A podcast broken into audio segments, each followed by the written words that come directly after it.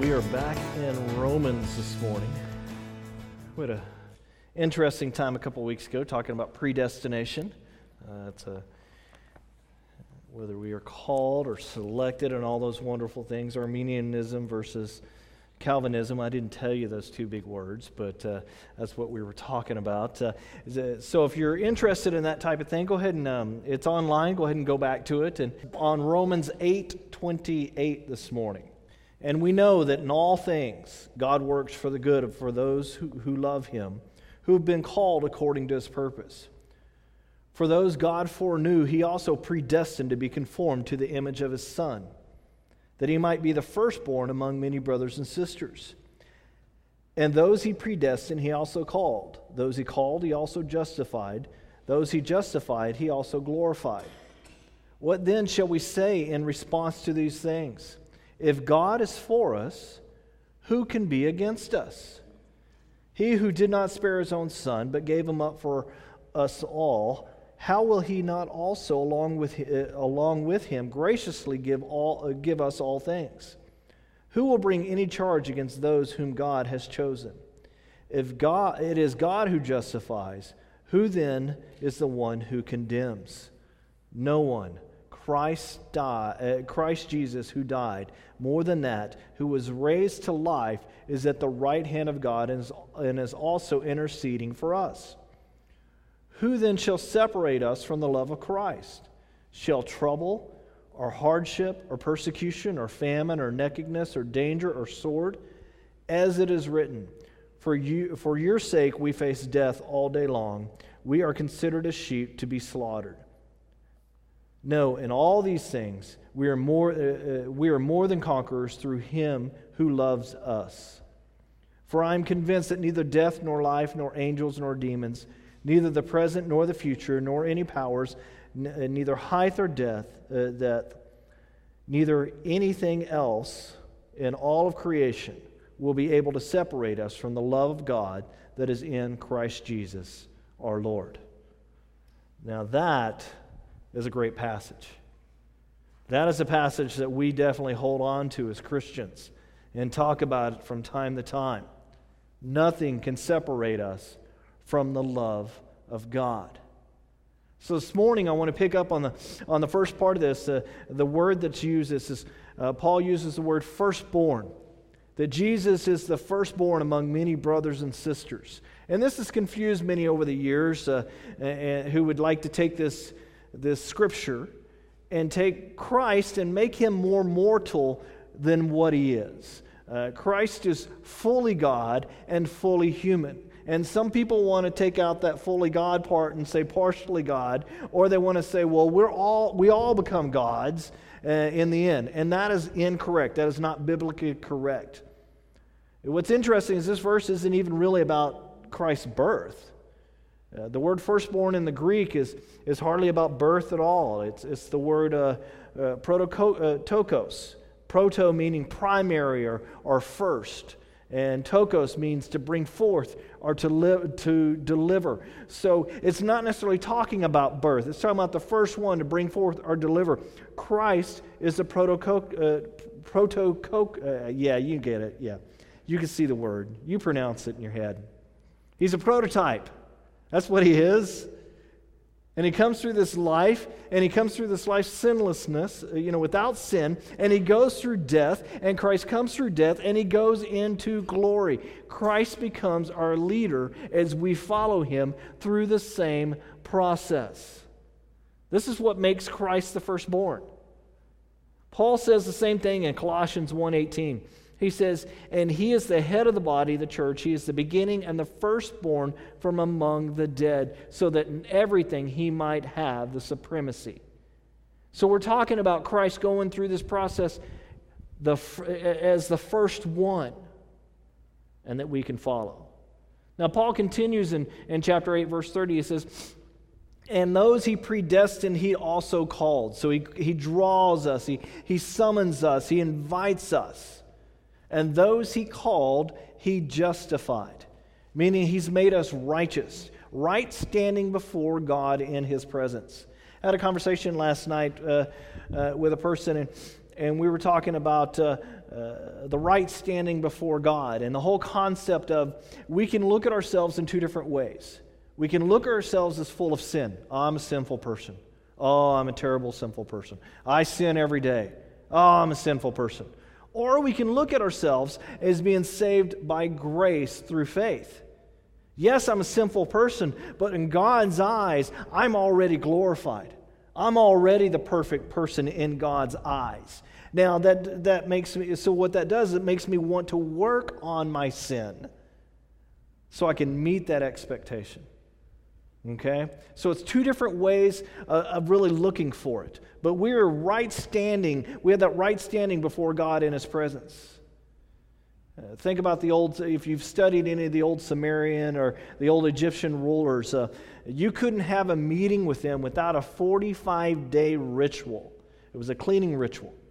Literally, you shaved all the hair off your body, you perfumed yourself, you got the dirt of the street off of you for over a month here just to enter into the king's presence because they felt their ruler was a god. But now we have the one true God. And, you know, wow, we get the same, uh, same feeling. We're not clean enough to go before that God. But He justifies us, He makes us clean, He cleanses us so we can be in His presence, so we can be in front of Him. His holiness is so powerful that without Christ, we would be in trouble we would be in complete trouble. And that's what cleanses us. And it says, Those he justified, he also glorified. Now, glorified means you get your heavenly body. We will be raptured at one point, or we're going to already go with him, depending on what happens first, you know, sooner or later, and we will be with him. We think we're in the last days. The last days are close. We don't know if they're 30 years, 3 years, or 300 years. We don't know. We see the signs. The temple needs to be rebuilt and a few other things need to happen. Those things could happen very quickly. But we are right here. We will be glorified at some point. Now we have this, uh, you know, we'll have these amazing bodies and these amazing minds, but, but one thing I notice, uh, we always say, just like I have here, we will as in future tense. And two weeks ago, we kind of talked about the whole future tense, uh, past tense. And, uh, you know, I notice that he uses past tense here, Paul does. Because for God, there is no past, there is no present, there is no future. He sees it all. He understands it all, all at once. So, in God's eyes, I am already glorified. And that's what we need to hold on to. That's what gives me the, the, the gumption. That's what gives me the, the power, that, which gives me the sense of going, I can do this. I can make it in this world because in God's eyes, I'm already in heaven with Him, which is a whole weird concept. If you're confused, go listen to the sermon two weeks ago and you'll get confused more and then come and talk to me and we'll figure it all out, okay? But the tenses don't matter anymore. I'm sorry for the teachers out there, you know. They're going, wait a second. No, no, no, past tense, you know, present tense, future tense. No, for God it doesn't matter. If you study redemption in the Bible, you will find the scriptures that, that say redemption has already happened. And then you'll find scriptures that say redemption is going to happen. The reality is, it's both. Our salvation is now, and our salvation is later. Eternal life is now, but also later. Redemption is now, but also later. Salvation is now, but also later. The Spirit's work in us is now, and the Spirit's work is in us later. We have been saved, we are being saved, and we will be saved. That's what the Scriptures say. And then when Jesus returns, it's all completed. You know, so many times we kind of live our lives like we're waiting on these things. But as far as God's concerned, it is finished. It is a done deal. Like Jesus said on the cross, it is finished. The battle's already been won. So we can live in that. We can, we can uh, uh, you know, live our lives in a sense of going, hey, the battle's already won. You know, one of the studies that said that uh, for, for um, those that get into the uh, upper classes, you know, the, the, what they, they used to call them gifted classes. I'm not sure what they call them now in, in high school, AP or whatever, you know, the upper classes, the, the smart ones, you know. Um, But, uh, uh, you know, they say that one of the biggest things in those classes is the teacher already says, I know you can do this. And the student will live up to that most of the time. When the teacher says, I know you can do this, then the student already has that, that feeling of, okay, I'm going to learn this. I can do this. I can do this. Versus coming into a class and going, okay, I know you guys are all dumb and let me teach you. Now, teachers don't say that, okay? But you know, the idea of, well, I've got the lower class, or I'm just like everybody else, and, or you get a teacher that's not really confident in the students, that makes a difference versus a teacher who says, you guys can get this. I know you can do this. You know, it's that coach that says, come on, we can, we can get better. That's the whole idea. When God, God is sitting there going, It's already finished, guys. We can do this together. I gave you the Spirit to help you. Come on. Instead, we kind of drag ourselves around going, Well, I'm a Christian, it messes up. You know. Sorry, that Southern came out of me, you know. Southern accent there, you know. Well, he goes on and says in verse 31 What then shall we say in response to these things? Well, what are these things? We got to go back and look at it. These things. 8 1, chapter 8, verse 1. No condemnation for those who are in Christ Jesus. Our response is, thank God, I don't have to put up with the hell of condemnation in my life. That's a great thing. 8:15 verse 15 the spirit you, you received does not make you slaves so that you live in fear again and remember we talked about slavery and the whole idea we've been released from that slavery don't hang around the plantation that you were just released from that sin that you were just released from and it goes on it says the spirit you received brought you brought about your adoption as sonship and by him we cry abba father what is that? What is our response to that? Oh, man. Verse 18 I consider that our present sufferings are not worth comparing with the glory that will be revealed in us. So, what is our response? Our response is knowing that, okay, I'm going to I'm to work hard on this one. I'm going to I'm to go down this path. I know this path may be a difficult path, but I'm going to do it because my reward's not now, my reward's later. You know, with parenting, the reward doesn't come right now, does it? Oh, man. Brandon, come here. No, no, no, no. No, no, no. Come here. Don't get mad. We've talked about this four times already. I repeated this four times. The fourth time, you finally got mad about it. No, no, no. That's not acceptable. If you listen to me the first time and do it, then I don't have to say it three other times, and I don't have to get upset, and then you don't have to get upset. You see my point? Maybe, maybe not. Hopefully, when I do these things over the this will build a, and then he will be a great young man. He will know how to treat women. He's already accepted Jesus. That's the first thing. Amen. Praise the Lord. And then the next thing is to teach him how to be a man of God. I don't care what job he has. Yeah, I want him to have the best job in the world. You know, his first grade teachers already, you know, gave him the engine. I mean, the kindergarten teacher gave him the engineering award. You know, he's got a mind for that kind of stuff. If he's a great engineer, I want him to be the greatest Christian engineer there ever was. But I don't care about his title. I, compare, I, I care about who he is. That's the most important. The reward is later. So when I live in my Christian life, oh man, this one's tough. I can't believe they treated me this way. I can't believe I had to put up with this. But my reward's not now, my reward is later. In the same way, verse 26, it says, In the same way, the Spirit helps us in our weaknesses. Now, I have a couple of weaknesses. How about you? You have any weaknesses out there? Should we list them out? Okay, maybe not. It goes on, it says, We do not know what we ought to pray for, but the Spirit Himself intercedes for us through our wordless groans. So, what do we have to say about these things? Paul says. Verse 28 And we know that in all, all things God works for the good of those who love him, who have been called according to his purpose.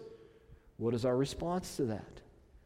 If we've been called according to his purpose, we know it's going to work out for good.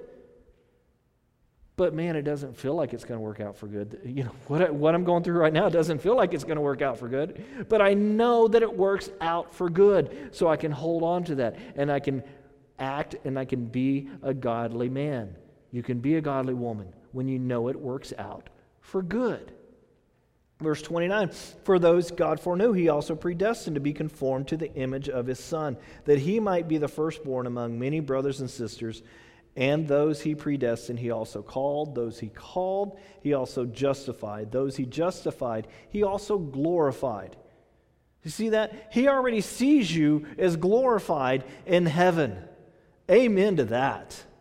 Amen to that. You know, he doesn't see the screwed up Alan down here. He sees the glorified Alan in heaven, and that's a wonderful thing. So I can try to live my life up to that type of thing. Verse 31, it says, What then shall we say in response to these things? If God is for us, who can be against us? Who could possibly succeed against you? Not because you're so great, even though you all are, okay? You're all great, okay?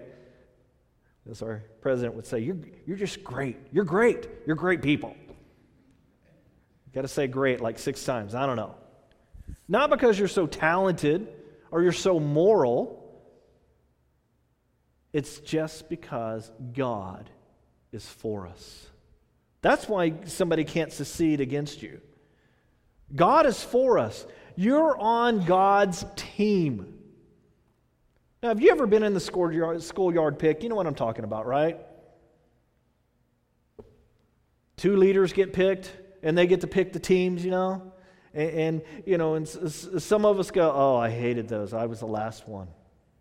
And some of us are like, oh, yeah, I always got picked first, you know? And, you know, but, but uh, you know, it goes along with that. Everyone is being picked. And you look at one team and you're sitting there going, I want to be on that team. I want to, oh, please, please, please pick me, pick me, pick me. I want to be on that team. And they come along and they pick you, and you know that you're not giving any talent to the team. You know what I'm saying? You're just kind of riding the coattails. This team is awesome, and I'm so happy I'm on it because I'm terrible, but I get to be on the great team. That's how it is with God. To be teamed up with God is like the last guy being picked. You really bring nothing. And we come to that realization with God, you know, some of us feel like, well, you know, God is so lucky he picked me. God, I, am just so talented. God is lucky I'm on his side. Because imagine what I could do if I wasn't on God's side. I mean, that's how Paul was before, or that's how Saul was before he became Paul, right? Oh, man. We don't bring anything. It's like us, you know, having a conversation with Michelangelo and you know, he's over there doing his painting, and I brought my crayons. And he's like, Well, hey, Alan, pick up your crayons. Come help me. And we're like, Really? He's like, Yeah. That's how God is with us. God allows us into his process. And we're like, Wow, I can't believe I'm being used in this. I got my crayons. You know, and God's all happy about it. But since God is for you, who can be against you?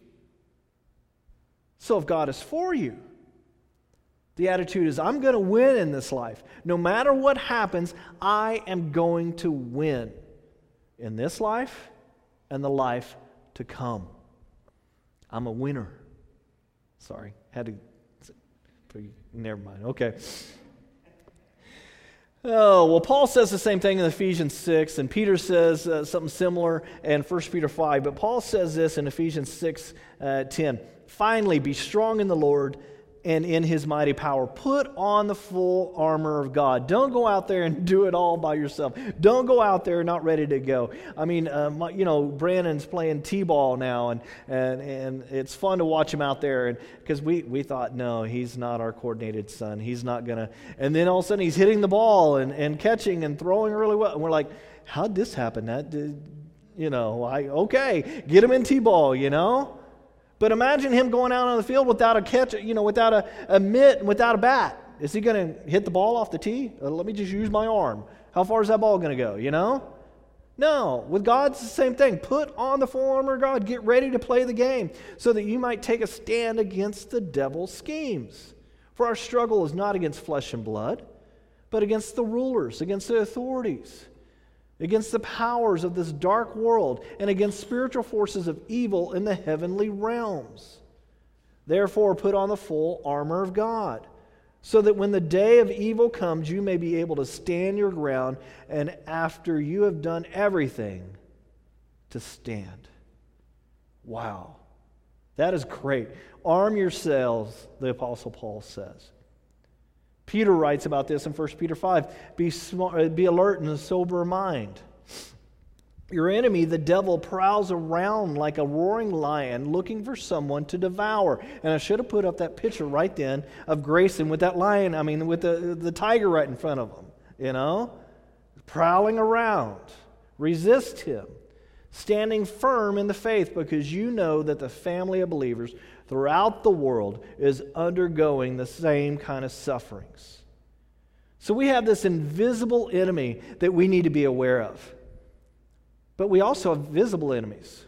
We have individuals that may be against you because you've accepted Jesus, or you believe you're a nut job because you know you believe all that junk, and, or you have groups, or you even have whole governments, whole governments that are against the followers of Christ.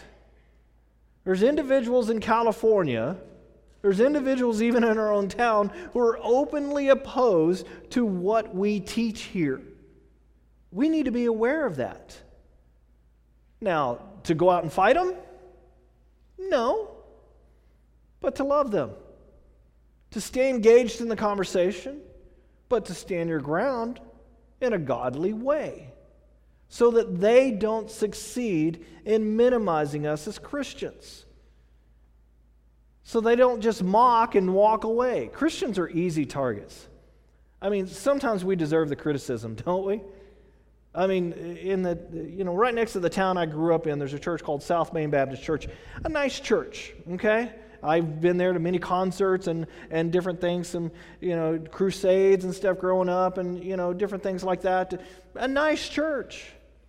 Westboro Baptist Church from Florida is picketing them today.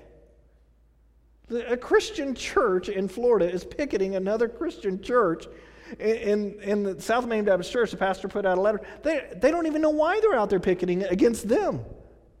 Christians are easy targets when we do junk like this. We can do some really dumb things that make us all look bad. There are some bigoted Christians out there, aren't they? There's some intolerant people in the church. Now, we've got to be careful here. What's intolerant versus what the world says is intolerant is two different things. See, the world's definition of intolerance is well, because you don't accept this lifestyle, or you don't accept this, or you don't accept that, then you must be a bigoted person. No, no, no, no. I have a set of beliefs that goes against my set of beliefs. That's not bigoted, okay? But that's not intolerant. But now at the same time, we do have people that are intolerant. I mean, there's skin color issues and there's all sorts of things. Mean folks out there that are Christians but that's not the end of the conversation. That's the beginning of the conversation. To say, yeah, I, I, know you're opposed to Christianity, but let's have a conversation about this civilly. And how we act and how we respond in those, uh, in those situations can either be pleasing to Christ or displeasing to Christ. You know, there's sometimes my son, when he reacts to something or does something, it pleases me or it displeases me. And he's having to learn which one is which as he grows up. We have the same idea with our Heavenly Father. We have to learn what pleases him and what displeases him. Now, in other parts of the world, enemy is not so visible or, or not so invisible, not subtle at all. Official government policy to say you can't talk about Christ, you can't carry that Bible, you can't bring that Bible into the country. I mean, if you carry a Bible around in North Korea, you're going to be taken away to a prison, one that's a lot like Auschwitz, okay? Uh, labor camps and stuff like that. Did you know there's over 200,000 people in prison in North Korea for going to a church building? Like, in other words, just going to church. They arrest you and they put you into prison. 200,000. Or they were out talking about Christ. I mean, that's bad enough, right? But think about Iraq and Syria and Afghanistan and other places. They're just beheading you as a Christian. It's not so subtle as it is in America. I mean, America, you know, the Christian on the sitcom is the idiot. You know what I mean? It's very subtle. Or you're just dismissed as kooky, you know, by the mainstream news. Uh, I, I, think it was this last week, uh, you know, Bernie Sanders, uh, uh ex-presidential candidate, said a guy who is a Christian who said that Jesus is the only way to heaven, that that guy did not deserve to be in our government. He's up for some position that Congress or you know Senate has to vote on or whatever. And he said he did not deserve to serve in our government because he had these extreme beliefs that Jesus was the only way to heaven and that was so intolerant that that man could not be in government. How wrong is that? Wow. Some of it's subtle, some of it's outright in our face. So, this is why Peter uh, is writing saying, Don't forget about the rest of the Christians out there.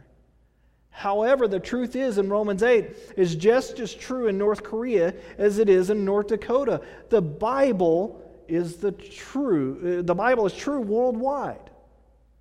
So when we read where it says, if God is for us, who can be against us?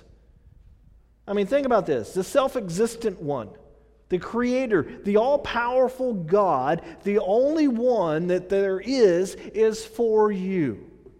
Wow. That's something our brothers and sisters need to hear around the world, isn't it?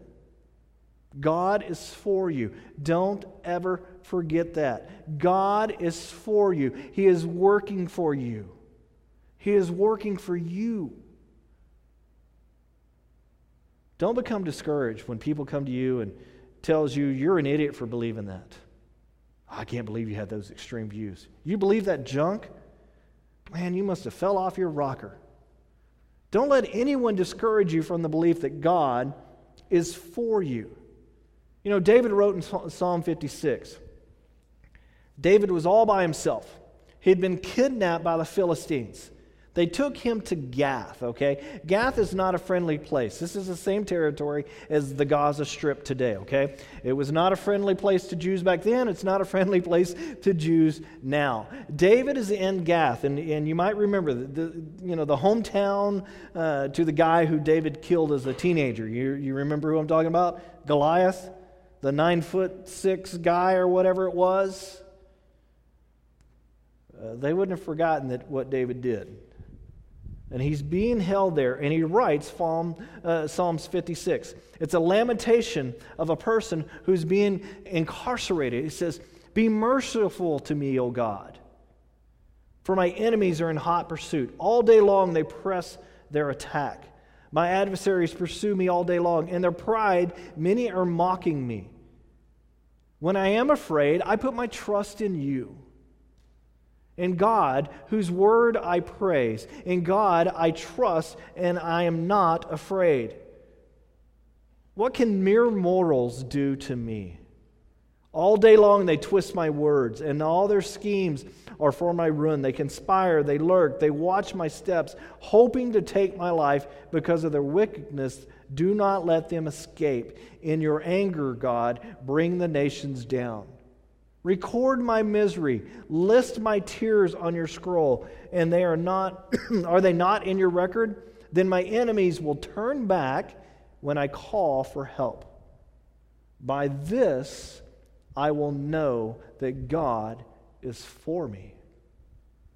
See, a lot of times we lack calling out to God. We're like, oh, I hope God will just solve this problem. We'll talk to God about that problem. Take it to God. You know, go to God and say, man, you know, you solve this. People will know that you are for me. He goes on and says, In God whose word I praise, in the Lord whose word I praise, in God I trust and not afraid. What can man do to me? I am under vows to you, my God. I will present my thank offerings to you, for you have delivered me from death and my feet from stumbling, that I may walk before God in the light of life. God is for us. You need to understand that. And He's making all things work out together because God is for us. Sometimes we don't feel that. Sometimes we don't see that. But we have got to ask for eyes of faith. We've got to go to God and say, God, I need to be able to see this. I need to be able to see you. And then to act, even though I may not feel it right now, to act like in a godly manner, to act like that God is for me, that He's working for me. God is working for me. It's okay to go to God and say, I don't feel it, I don't see it, I don't understand it, but I know you're there for me. You are there for me. This is why so many people cling to Jeremiah 29 11 as a kind of a life verse, you know. For I know the plans I have for you, declares the Lord. Plans to prosper you and not to harm you, plans to give you hope and a future, that you will call on me and come and pray to me, and I will listen to you. You will seek me and find me when you seek me with all of, my, all of your heart. I will be found by you, declares the Lord. That's a great paragraph in the Bible. Very popular life verse.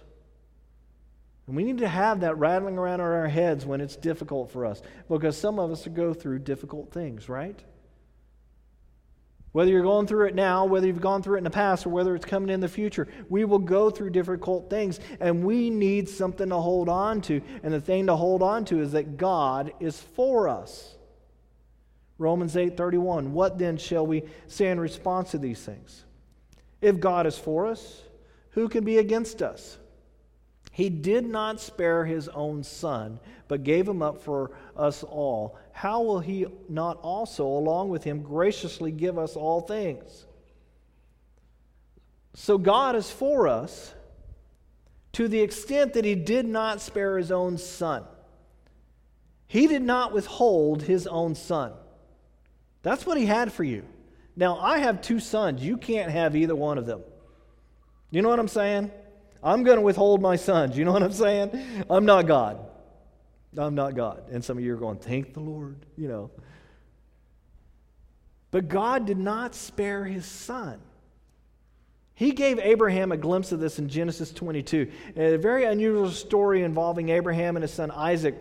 But I'm going to read it out of the complete Jewish Bible, okay? It's a, it's a little different. It's a Jewish uh, translation by David Stern. He wanted to translate stuff from a Jewish perspective, a Jewish mindset, because we don't always understand the Old Testament because we come to it from a Caucasian mindset or, or a, you know, American mindset versus a, a Jewish mindset. In Genesis 22 1, it said, After these things, God tested, uh, and it says Avraham, because they pronounce things differently. He said to Avraham, and he answered, Here am I. He said, Take your son, your only son, whom you love, uh, Yitzchak, and go to the land of Moriah. There, you, will, uh, there you, you are to offer him as a burnt offering on the mountain that I will point out to you. Avraham got up in the middle of the morning, saddled his donkey, took, his two, uh, took two of his young men with him, and together with Yitzchak, he, his son, he cut the wood for the burnt offering, departed, and went toward the place God had told him about. On the third day, Abraham raised his eyes and saw the place in the distance. Abraham said to the young men, Stay here with the donkey. I and the boy will go there, worship, and return to you. Abraham took the, the wood and the burnt offering and laid it on Yitzchak's, uh, his son, and he, he told us, uh, or then he took his hand, into his hand, the fire and the knife. In other words, he took with him a torch and a knife, and they both went together. Yitzchak uh, spoke to Abraham, his father. My father, he, he answered. Here am I, my son, he said. I see the fire and the wood but where's the lamb for the burnt offering? Abraham replied, God will provide himself a lamb for the burnt offering, my son. And they both went on together. They came to a place God told him about, and Abraham built an altar there, set the wood in order, bound Yitzchak, his son, and laid him on the altar on the wood. Something I couldn't do. Then Abraham put out his hand and took the knife to kill his son.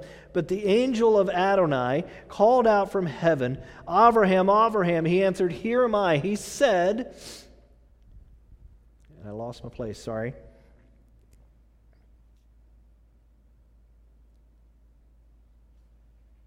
He said, Do, not, Don't lay your hands on the boy. Don't do anything, uh, anything to him, for now I know that you're a man who fears God because you have not withheld your son, your only son, from me.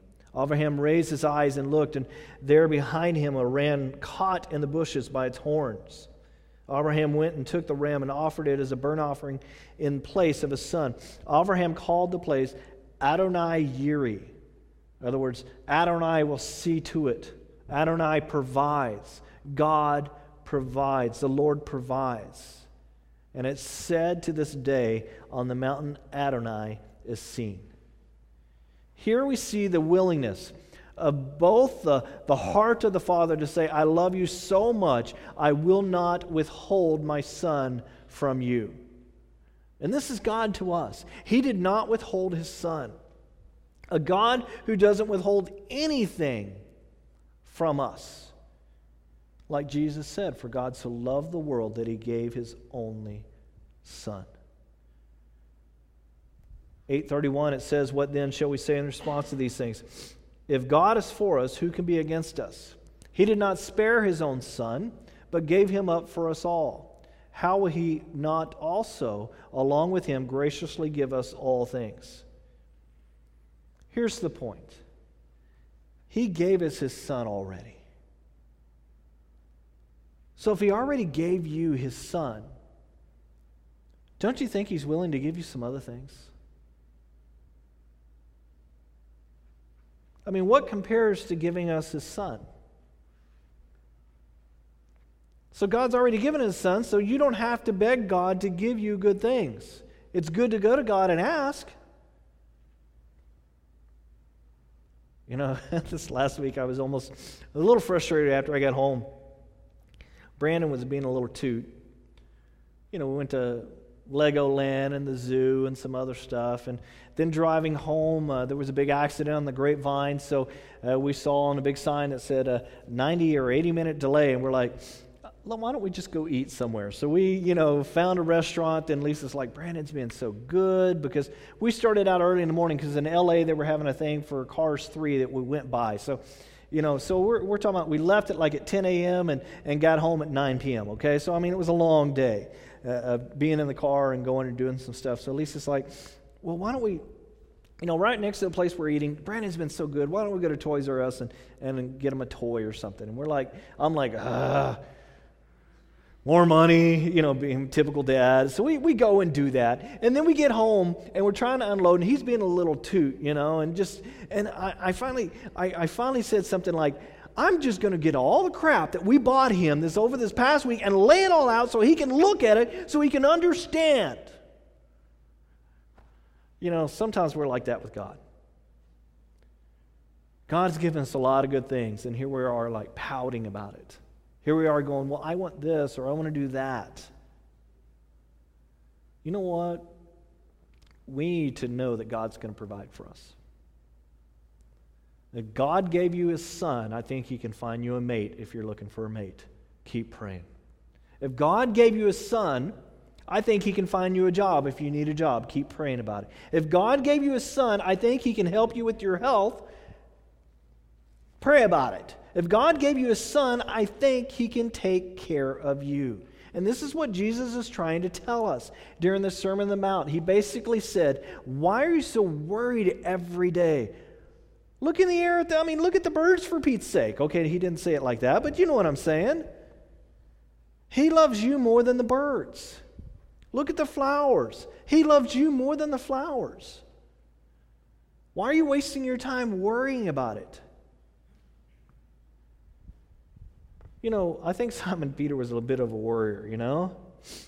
He was there when Jesus preached this. Then in 2 Peter 1 3, he writes, His divine power has given us everything we need for a godly life, the, uh, through our knowledge of Him who called us by His glory and goodness. I think Peter finally got it. Romans back to, to Romans 8:31. What then shall we say in response to these things? If God is for us, who can be against us? He did not spare his own son but gave him up for us all. How, uh, how will he not also, along with him, graciously give us all things? And then, by the way, we're going to be standing before God in verse 33. And verse 33 says, Who will bring any charge against those whom God has chosen? So we're standing before God, and God's going, Who brings the charge? Because God's the one that justifies. He's the advocate and he's the judge.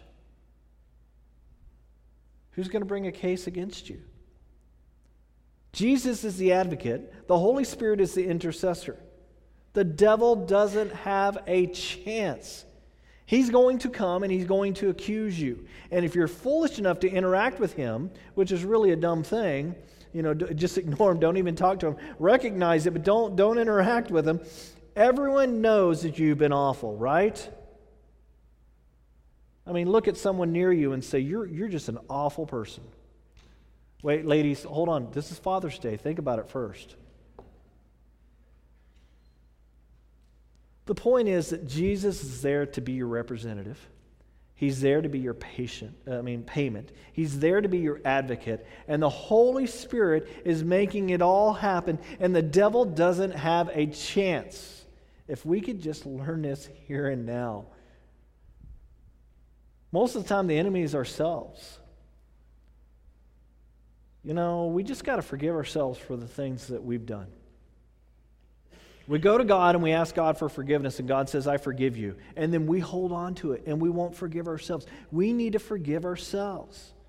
This is the one thing that the devil will do to, uh, that uses to, to hold you back, to restrain you from having peace, to restrain you from having joy. You remember what you did. Oh, you remember?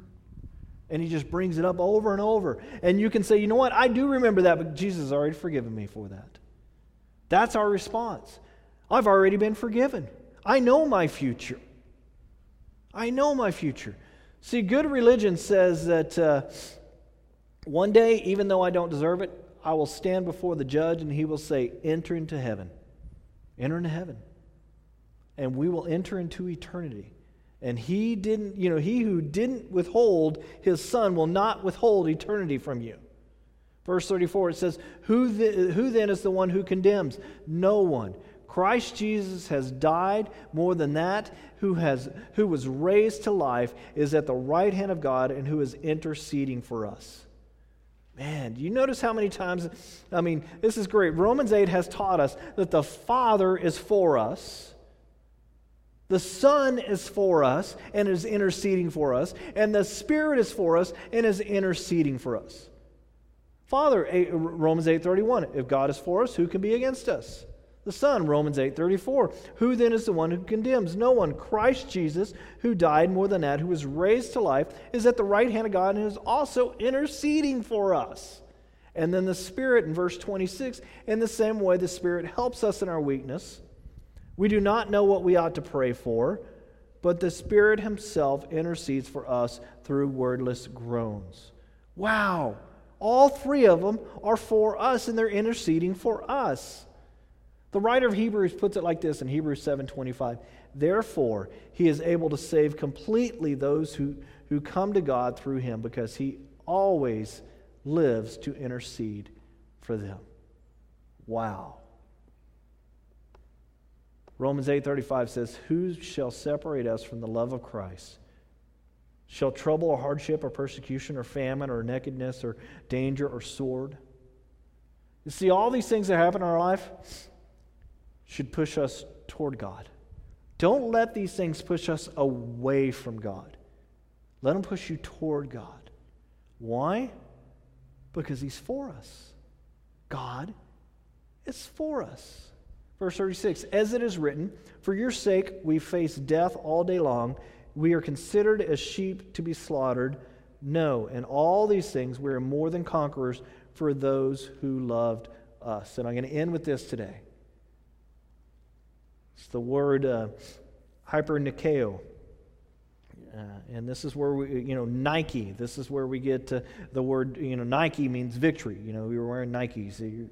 Uh, you know, that's the whole thing. It's supposed to be victory, and hyper means above and beyond. We are hyper Nikes, so you can dunk better than Jordan. So, I mean, um, we are super Christians. We are above and beyond.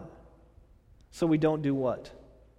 Well, it says here, For I'm convinced in verse 38 that neither death nor life, nor angels nor demons, neither the present, uh, present nor the future, nor any powers, neither height nor depth, nor anything else in all of creation will be able to separate us from the love of God that is in Christ Jesus our Lord. So we don't have to be what? We do not have to be afraid. Don't be afraid in this life. Ever. Ever. God already sees you in heaven. Get that mindset as you live out your life here on this earth and then live according to that. Amen? Amen. Why don't you stand and rise and we'll pray as the worship team comes and ends us for the day.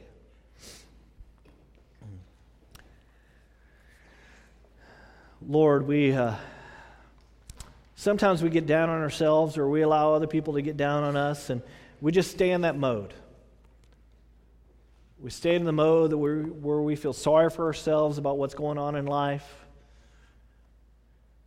When you want us to be super Christians, you want us to be uh, the whole mindset of that you are for us. I can do this life. I can live this. I can get through this situation because I know that you are for me. I pray that you get that into our heads this week.